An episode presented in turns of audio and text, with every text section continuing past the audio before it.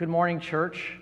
Um, I'm Ryan Yoder, as I said earlier, the uh, choir director here at Placentia Presbyterian Church, and I'm going to be sharing with you this, this morning. A disclaimer first I, I too uh, am not a pastor, I'm not a preacher by any means, but I am a teacher and I do love telling stories, and so I'm going to share some my story today um, with you all. Um, I have been, it's been a joy to uh, be a part of Placentia Presbyterian Church um, for the past two years. I still feel new, but I'm enjoying getting to know this body of, of believers. And I have to say, you know, I, I grew up in Southern California and uh, spent uh, most of my childhood and high school years here in Placentia, living in Yorba Linda, but going to high school in Placentia. And so it's been remarkable to get to know you and know the work that you've been doing in Placentia for years and decades, you know, about a, you know, 100 years over 100 years. And I'm glad to now be a part of that. And uh, I get to spend a lot of time with uh, those of you who sing in the choir, obviously.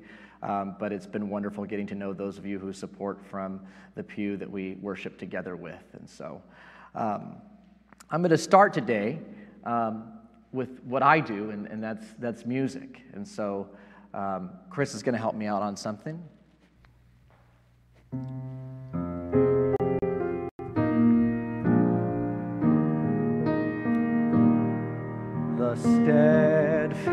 Steadfast love of the Lord never ceases.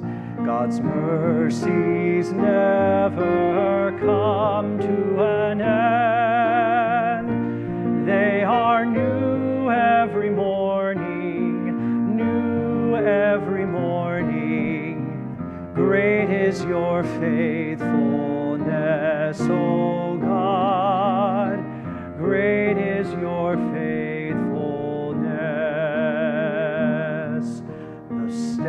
steadfast love of the Lord never ceases. God's mercies never come to an end. They are new every morning, new every morning. Great is your faithfulness,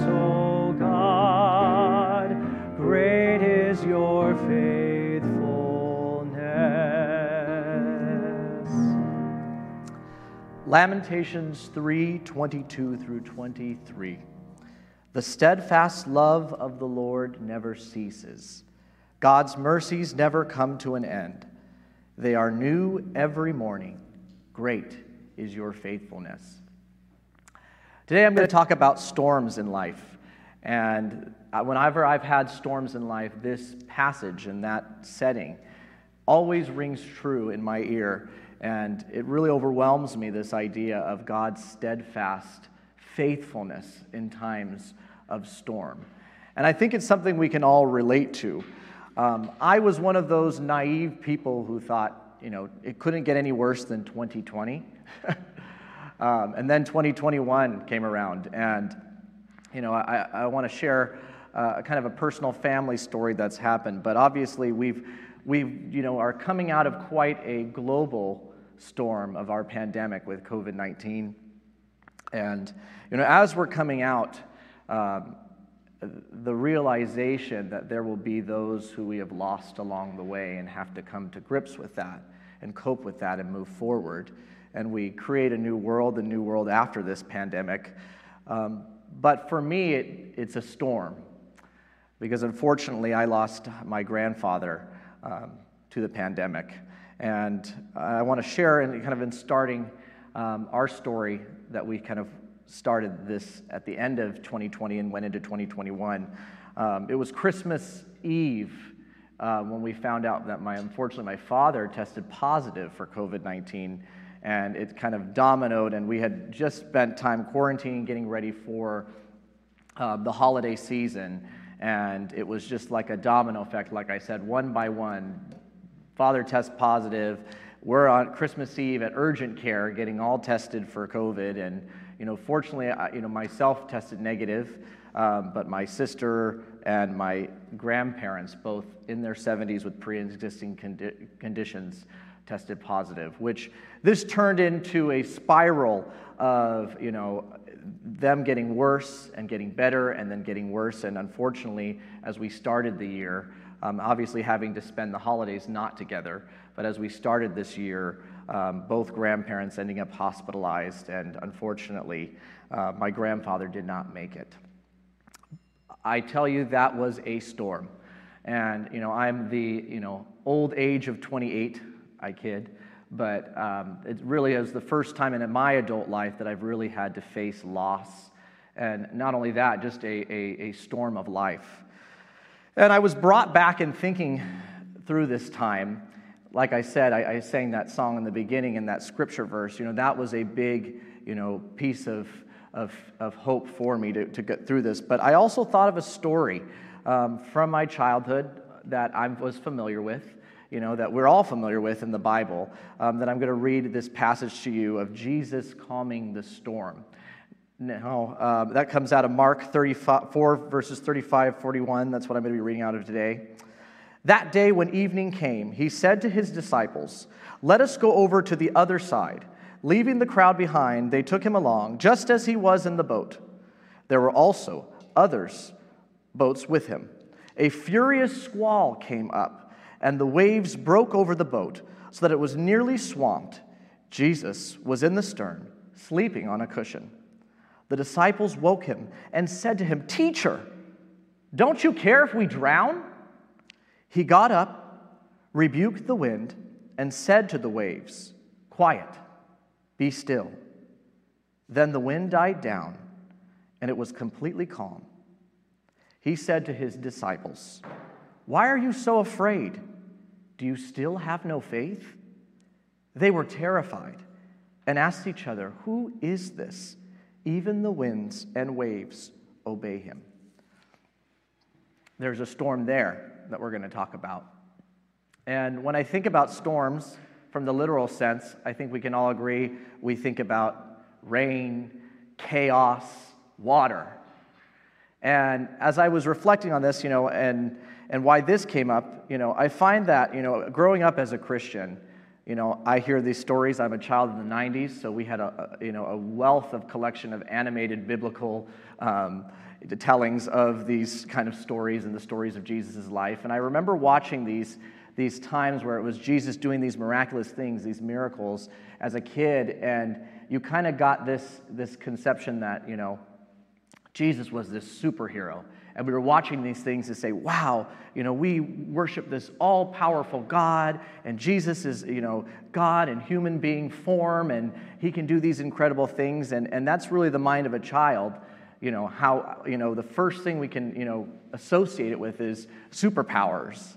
You know, and now as I'm a, become an adult and grown into adulthood, there's something, there's so much more deep here to take from it. And we're going to take a look at that. But uh, back to this idea of water. And so I, I found that in looking at this more deeply, that water tends to find its place so many times in the Bible, and Jesus used water so many times. In order to understand Jesus' association with water, I think it's important to look back, you know, from the very beginning. Genesis 1. In the beginning, God created the heavens and the earth. The earth was barren, with no form of life. It was under a roaring ocean, covered with darkness. But the Spirit of God was moving over the water. From the beginning, we see this idea, this association with water as chaos, and that God, from that chaos, brings life, creates our world. Later, we see the flood with Noah and the ark. God uses water to wipe out the world, another chaotic moment. And what comes from it? A new world, a new covenant, a new promise. Now to Jesus using water. Jesus baptized with water, and we bapt- go through baptism to kind of show that new life, that new, that rebirth in Christ. Jesus turned water into wine walked on water, calmed the storm. And what do I take from that as I was reflecting upon it? You know, now going back to that story of calming the storm, what are we supposed to learn? You know, what was I supposed to take from it in my storm of life? And, you know, what are you supposed to take from it in your storms of life? Well, let's look at a question here. Why did the disciples doubt Jesus when they asked, Don't you care if we drown? I tell you, I've been at places in my life, and I'm sure you have, when you feel that chaos. You feel that storm coming down on you. And sometimes it's easy to think that God is asleep. How can you be asleep, Jesus, when we're going to drown here? They were angry, frightened, fear. Jesus did get up, and Jesus did calm the storm. But Jesus did it on his own time. He did it on his own time. And we ask that same question when we're in trouble, when we think God is asleep. Why are you asleep?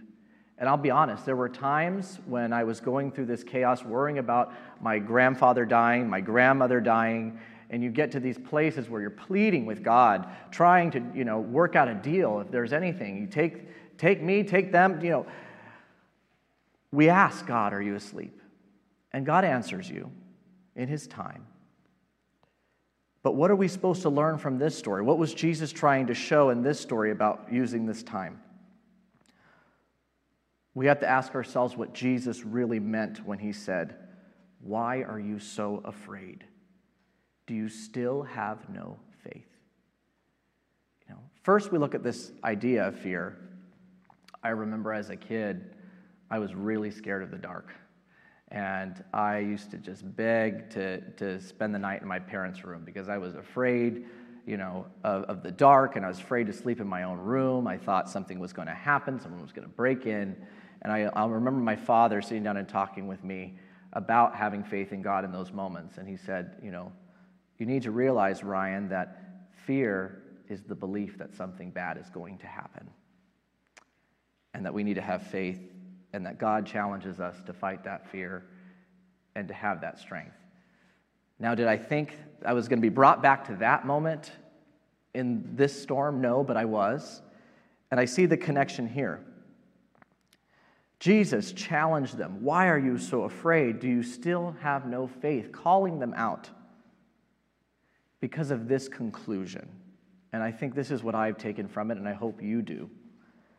Is that God wants to calm the storm in you before God calms the storm around you. And that's the heavy part. Is we need to get to a place in these times of storms where we trust God's faithfulness because of lamentations, because his steadfast love never ceases. I love the line in that passage, God's obviously after God's mercies never come to him, they are new every morning.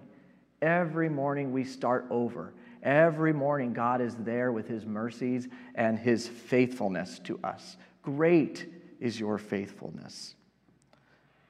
So, in closing, I ask this question and I'll provide my answer. But what if our lives were filled every day with storms flooding our lives with heavy rains? Well, my answer has come to be that rain makes things grow. Peace be with you.